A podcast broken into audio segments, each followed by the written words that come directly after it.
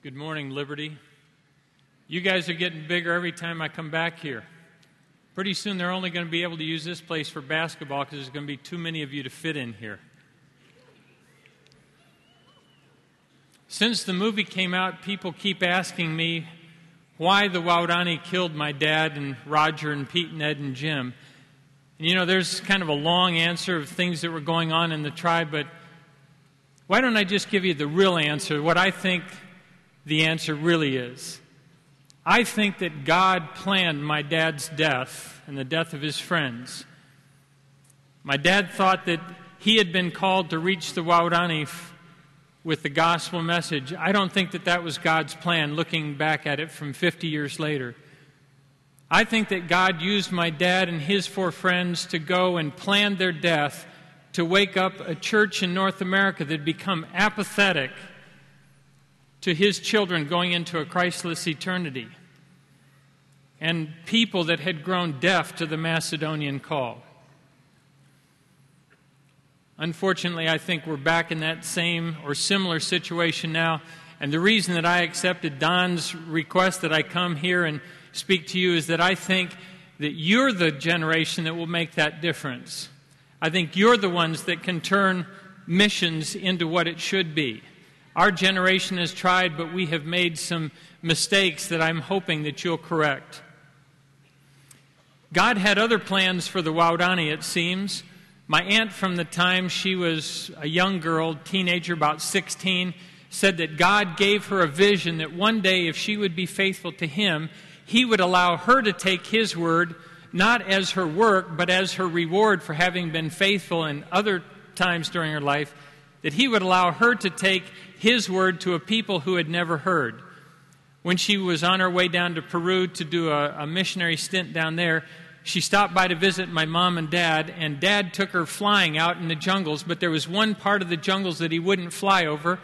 And uh, Aunt Rachel said, Kelly, why won't you fly over this one part of jungles? And so my dad told him about, told her about this extremely violent group of people that lived in that territory. And he said, Sis, if we had an accident or if we had to make a forced landing there, these people would surely kill us. They kill everybody coming into their territory. My aunt told me later that she knew from that minute on, she knew that that was the people that God had promised that she could take His word to. And she was so sure of it that my dad, feeling God's call for he and his friends to take the gospel to the Waodani, he wouldn't tell my aunt that God had called them to do it. Now, if you stop the story right there, it would seem like somebody isn't hearing God. But God writes fantastic stories. And as it turns out, I'm sure that God's plan was that He would use those five seeds that He planted out there in the Amazon jungle. And I can tell you that that was a devastating happening for me because everything in my little boy world revolved around my dad when I was just a little boy. When my mom took me into a room and told me that my dad was never coming home to live with us again, I thought that life was over. But that was only the first chapter. In the next chapter, my Aunt Rachel did go in to live with these people, and they didn't kill her. And then just a short while later, my aunt talked to my mom in one of those times of um, temporary insanity to, to let me go live with her with these people. Now, people ask me, weren't you afraid to go in and live with them? These people who had killed your dad just a few years before? But look at it from my standpoint. My dad knew that there was a chance that he would be killed, he and his friends, and yet they were willing to go and give their lives, if it was necessary, to take the gospel to these people that were in the path of the oil companies moving in and were in danger of being wiped out. And then every night we would get together, my mom would pray for these people that had killed my dad. Never did I ever sense any resentment on the part of my mother. And then my aunt couldn't wait to go in and try to live with them herself, and I expected that she would be killed too. So by the time it was my turn to go, I knew that these had to be the most special people in the whole world. I couldn't wait to meet them. I had a little surprise though when I got there. They didn't rush to me. Apparently, when I got out with clothes on, they were they couldn't tell what I was. I was almost as tall as some of the adults, and uh, but I didn't have any obvious anatomy to show them which gender I was. So finally, they took an old grandmother and sent her over to check me out, and she came over and patted me down pretty good. Finally, she couldn't figure out if you watched the movie, this is really true. Finally, she pulled my pants out and looked down inside, and, and then everybody laughed, and that was really intimidating.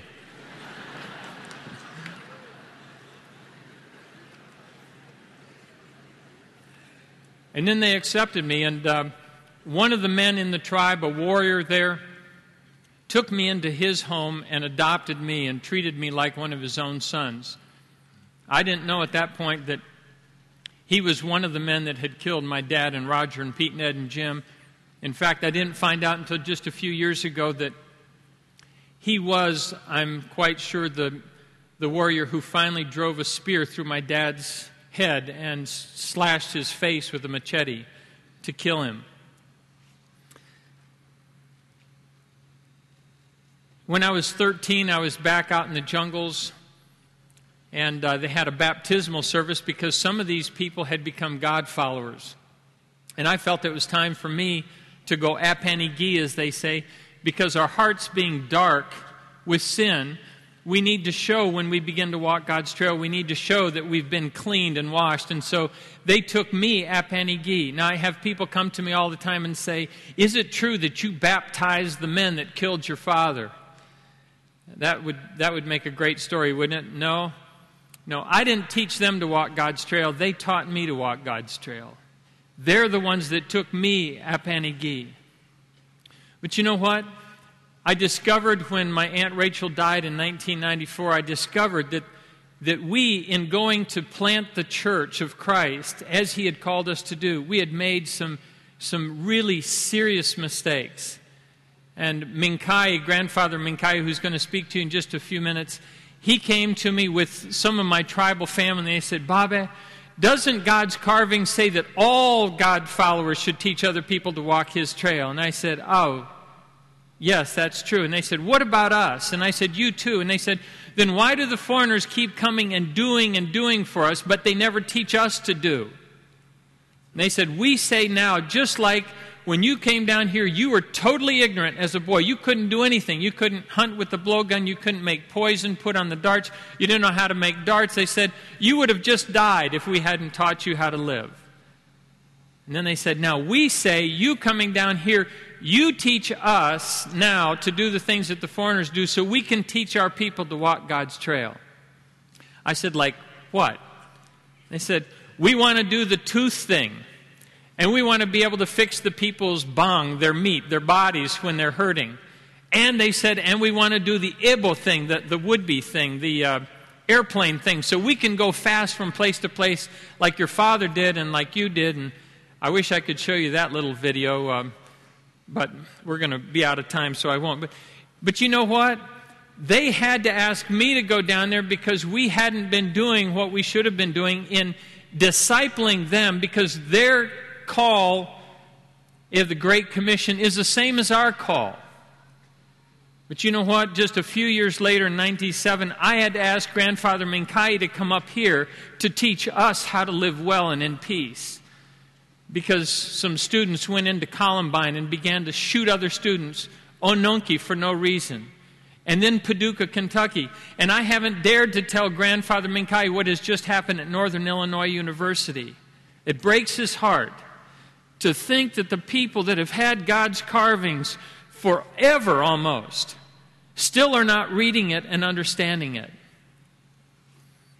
Before grandfather comes to speak to you, I think that I owe it to you to tell you what the condition is of our church in North America as I see it. You want the good news or the bad news first? Bad news first. Okay. The bad news is that we are no longer the center of Christianity. It has moved south. And we are not the most passionate carriers of the gospel. We have lost momentum here. It has moved far east. We have grown deaf again to the Macedonian call. Do you realize that the United States today is the third or fourth largest missionary receiving country in the world. More missionaries are coming from other countries to the United States than all but two or three other countries in the world. And yet we still feel like the gospel, the Great Commission, is from the West to the rest. When I ask people who are sending missionaries to North America from Africa and from South America and ask them, why are you sending missionaries here? You know what they say? We love you people and we don't want you to become the next Europe. And that's exactly where we're headed. Those countries that took the gospel to the world before we became passionate about it are now the most secular place on earth. And that's happening right here in our country. And I'm not telling you that to make you feel bad. I'm telling you that because you are the hope for the future of gospel export in North America. Now, let me give you the good news. The good news is that every time I ask my brothers and sisters overseas if there still is a role for North America to play, they always say yes. They always say, yes, there is a role, but it's not usually the role that you've been playing. And when I ask them, What do you want us to do? they say, You are the most creative people on earth. We don't need you to come and do and do for us. We need you to come and help us figure out how we can do what God has called us to. Will you come and be our brothers and sisters? Will you come and live with us? Will you partner with us, not lording it over us, but being our true brothers and sisters? Will you come and live with us? Will you come and listen to us? And will you come and help us figure out how we can carry out Christ's commission? On Sunday, Jonathan read a verse from Micah 6 8 that I think is pertinent. It says, This is what God has called us to.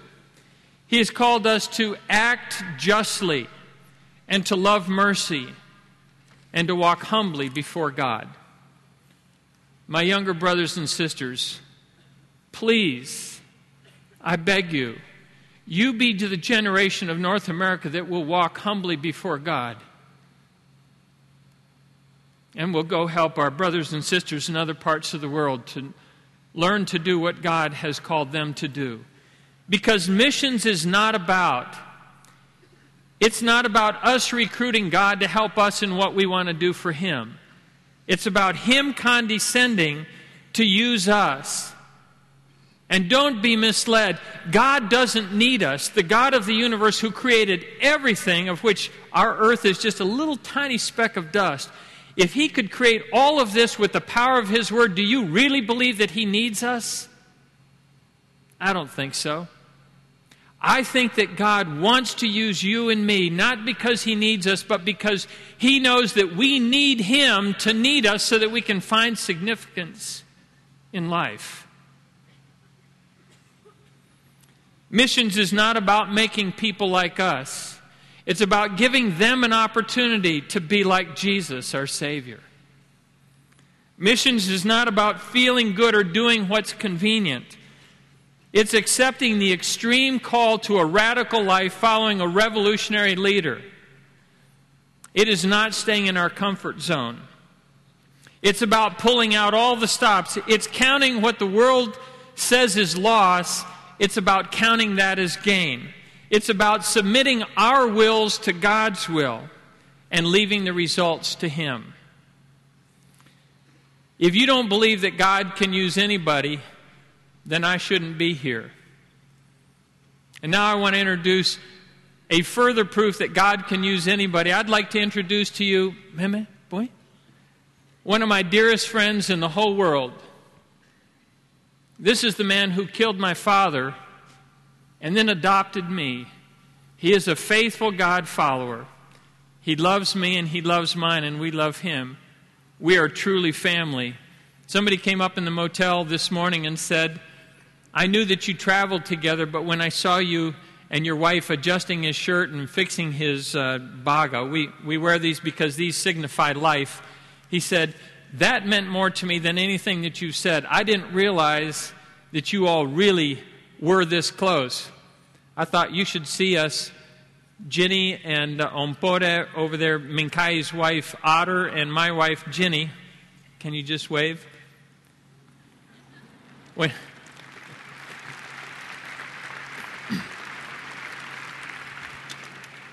when we travel, we all stay in the same room because grandfather and Ompore don't know how to do the bathroom thing, and it's really a lot more fun watching television when you can hear Mincaye's commentary. I woke up this mo- yesterday morning very, very early because somebody had left the television on in the room next door, and then the alarm started going off. I thought that was happening again this morning when I woke up and I heard this low rumble at about 5:15 this morning, but it wasn't the television next door. It was grandfather Mincaye was praying for you. Seven o'clock, I woke up and I heard the same rumble. He was still praying for you and for his people, and that God would allow us to teach you his carving so that he can go back to the jungles. Now, when we think of the Great Commission, we usually think of Matthew 28 18 through 20, but I want to take you to a different verse as the basis for what grandfather is going to say to you, and I'm not sure exactly what he's going to say. I'm going to translate whatever it is, but in 2 Corinthians 5:17 through 20, it says if any man is in Christ, he's a what? Grandfather and I were traveling with Steven Curtis Chapman a few years ago and a, a journalist from USA Today wanted to interview us, but first he wanted to interview me to see if he really wanted to interview us and he said, "I understand that you know the people who killed your father." And I said, "I do." And he said, I understand that you're traveling with a man from the Amazon, but he's not a member of that tribe, is he? And I said, Yes, he is. And they said, But he's not one of them, is he? I said, One of who is he? He said, He's not one of those actual people who killed your father. And I said, Yes, he is. And he said, You don't share a room, do you? I said, Yeah, because he hasn't learned how to use the he hasn't learned how to use the plastic thing grandfather tried to learn how to use money. One day he got pretty upset. He had gone over to the concession stand and tried to buy a Coca Cola with a green church bulletin.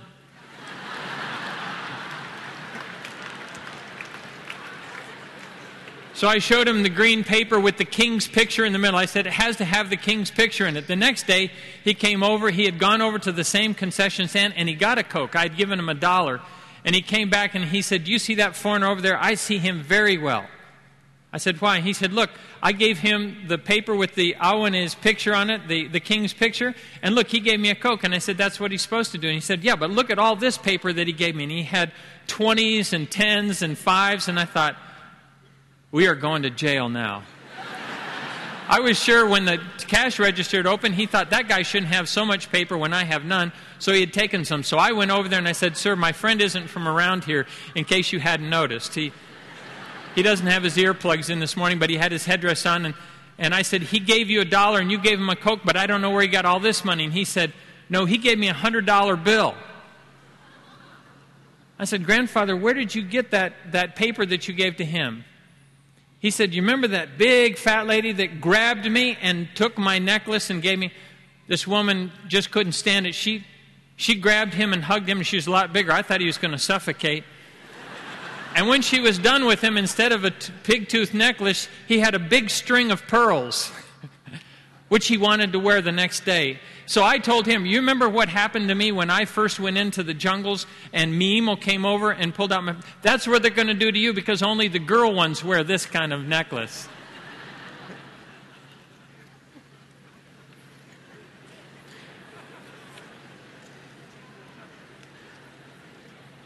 I told the journalist, Yes, we have to share a room. And then finally he said, But they told me that you love him. And I said, It's true. And there was a long pause, and then he said, That's not right. That's morbid. That's unnatural. And then I realized that I had misled this journalist because he asked me if this was the same man who killed my father. And I'd said, Yes. He isn't. It says here, if any man is in Christ, he is a new creature. The old things pass away. Behold, new things have come. And then it says, all this happens because God reconciled us to himself through Christ, and now he has given us the ministry of reconciliation. It says here, it's as though we are ambassadors for Christ. It's as though the God of the universe is calling us to go out as His representatives to tell the world that He loves them. Let me read it to you from a little different version. But Werengi Akimo Ayate Bito. I said, I'm just going to read them this, and then you talk to them. It says here, this is the Jesus book. This is a Wycliffe translation in Hawaiian Pidgin, which, how many of you speak Hawaiian Pidgin? Yeah, more of you do than you think. This is this is the Jar Jar Binks Bible. It says here in number two for the Corinth people, that's why whoever stay tight with Christ, they one new kind of guy. The old things no stay no more. Look, the new things when come. All that stuff come from God because He wouldn't bring us back the same side with Him because of what Christ wouldn't do. And now he tell us for go work so the other people can come back the same side with him too. Because we the talker guys for Christ. So we tell all the world that God stay begging them for come back because we Christ guys. And so we say to the world, hey, you guys, come on back the same side with God.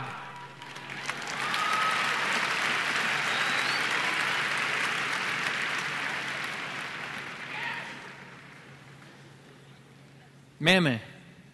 Bito. Boto imoba. Amini ba boto ini poni na mari mi kinante. A long time ago, I wasn't a coming after one. I wasn't a God follower. Kinante boto apene kane poni mi. How could I be a God follower? Nobody had ever taught me about this trail. I had never seen it. Kinante boto ini poni na mari mi kete. Waino yang ada boto mote bito. But when I heard about this trail, I looked and I tried to see it, but my heart being dark, I still couldn't see it. I knew that Wangungi, the creator, had said, I had just learned that he had said that I should walk his trail, but I couldn't see it. Wangungi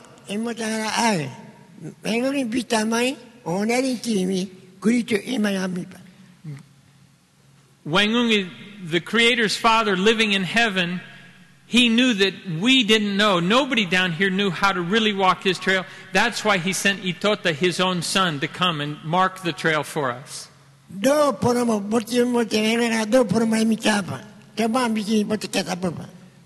I myself was like everybody else once was. I was dark, and my heart was dark, and so I couldn't see clearly this trail that you have to see with your heart.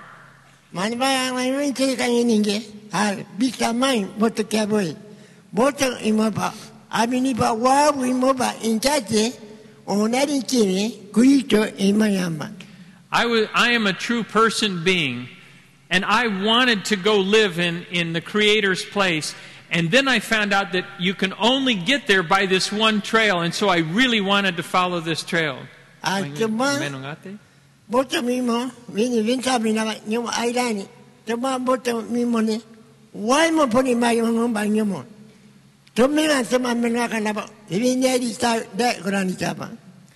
He said, I realized that my heart was being dark like my shirt, like my cloth.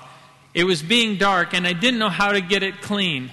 And then I realized that I can't clean it. Wang Wangungi sent his son with his own powerful blood, like you use soap to clean your cloth.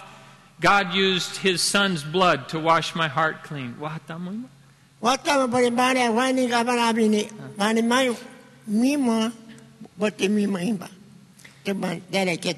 He said, washing my heart, God made it wa atamo. Wa is the word for good, and if you carry it out, it becomes better and better. Wa atamo.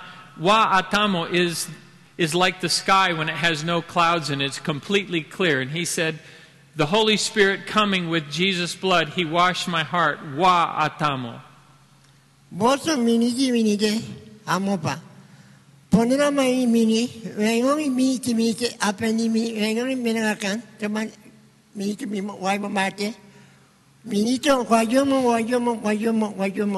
apeni ponini amopa. He said, If God has washed your heart clean like He has done mine, then he has called us to go not to just one place, but Wayumo, Wayumo, Wayumo, from place to place, wherever people don't know that the king loves them, that he's keeping them in his mind, that's where he's told us we have to go to tell other people.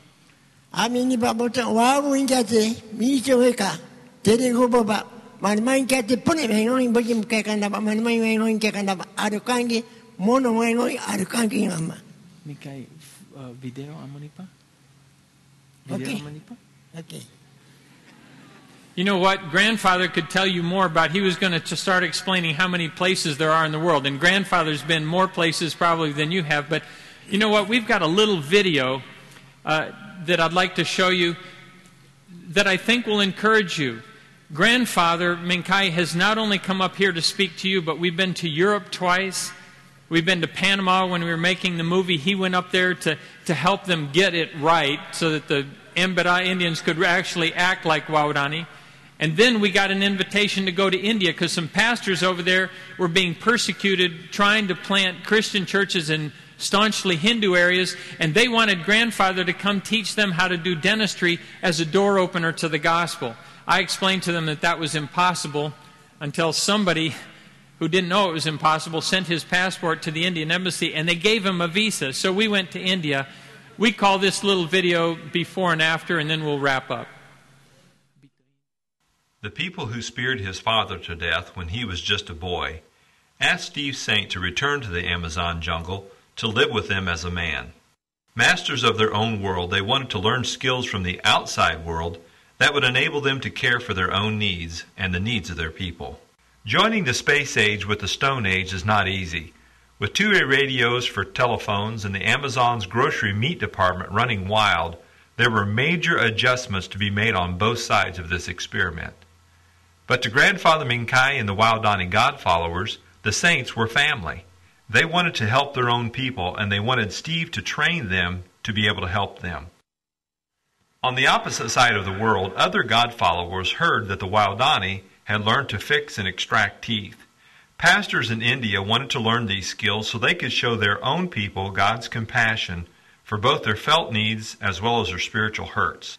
So I-TEC and a church in Louisville sent a training team. Training began with anatomy, bone, tooth, and nerve structure, and even blood supply.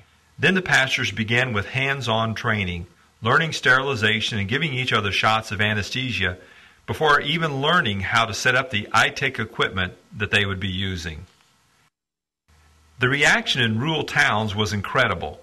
Communities that had persecuted and even killed one of these Christian pastors now welcomed them with open arms people turned out in mass to celebrate their first ever dental clinics. There was a special element in this I-TEC training course. With no healthcare experience, the Indian pastors were skeptical that they could learn critical dental skills in just 10 days. So they contacted Steve and asked him to bring grandfather Mincaye with the team.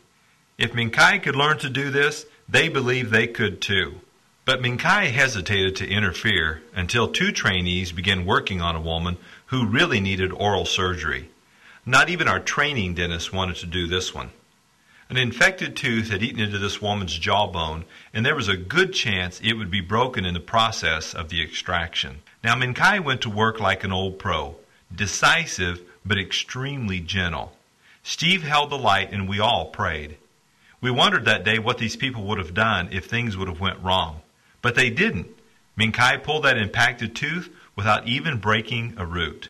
Mincaye wasn't done. He knew this woman had a problem much more serious than just a bad tooth. He thanked Wainuni for allowing him to pull her tooth and then asked the Creator to clean her heart so she could see his very good trail. In review of the day, Steve wrote in his journal, I looked at Mincaye's gentle hands and realized these are the same hands that once drove spears into my dad's precious body. My dad died for those hands. As Aslan said in the Chronicles of Narnia, when a willing victim dies in a traitor's stead, death really does work backwards. You too can use your hands to turn death into life.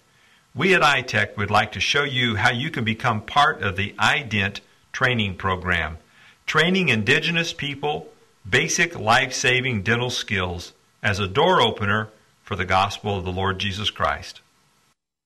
If you saw Mincaye acting up a little bit when he was watching the video, as soon as we came back from India, he grabbed my wife Ginny and said, The India place food not being good it is.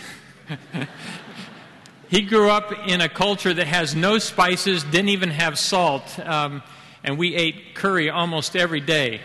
So he said, If I go back there, I want to take plantains and manioc with me. I was down in the jungles just a, oh, a year ago, and I heard a challenge from a Tikuna tribesman. There were 45 tribes gathered, and I'd like to pass on Eli Tikuna's challenge to you students here today. He asked in this group, assembled about 2,500 people from all over the Amazon jungles, he said, I want you people who are Tikuna to stand up. And they did. And he said, Do you remember what the missionaries told us? They told us not to beat our drums because we used to beat our drums to call the evil spirits. And then they told us not to dance because we danced to, to appease the evil spirits. And then they told us not to sing our songs because our songs bragged about us and our songs should only be about God. And he said, They brought us the gospel with their culture, but we needed the gospel in our culture. And he said, Now I say to you, Tikuna, when you go out to teach people God's carvings, don't try to make them Tikuna. God has not called us to make people Tikuna. He has called us to make people like His Son, Jesus. Young people, when you go out or when you stay here and send others out, don't try to make people like us in North America. That is not God's call. And then Eli said, My brothers and sisters who are tikuna, those of you who are standing, if we are going to reach the people in our world for Christ, we have to be willing to suffer. How many of you are willing to suffer? And a bunch of them sat down, but some of them stood standing. And then he said, And we have to be willing to die. How many of you are willing to die? To take this message to other people like us in the Amazon. It's time that we reacquainted ourselves with the value of suffering. It's time that we made the answer to this extreme call to a radical life. Not for our good, but for the world's good. I'd just like to ask you, students, don't do it for the people around you. But are you willing to suffer? Are you willing to die for this gospel? God won't call many of you to do it, but, but we have to be willing. This isn't a cushy thing. We've made it into that. It is not a spectator sport. Are there any of you here this morning that really, really either are willing to or want to be willing to? Would you stand with me?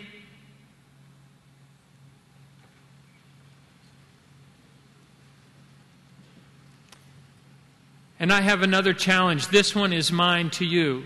The North American way has become we write our story and we ask God to edit it when it gets a little bit out of whack. That is not what the book says God has offered to do. It says that He wants to write our story. I dare you to stand up if you're willing to let God write your story and let Him make sense of it. Not all the chapters will be easy. What He promises, though, is that in the last chapter, if not before, that's when He'll make sense of it. Will you let God write your story?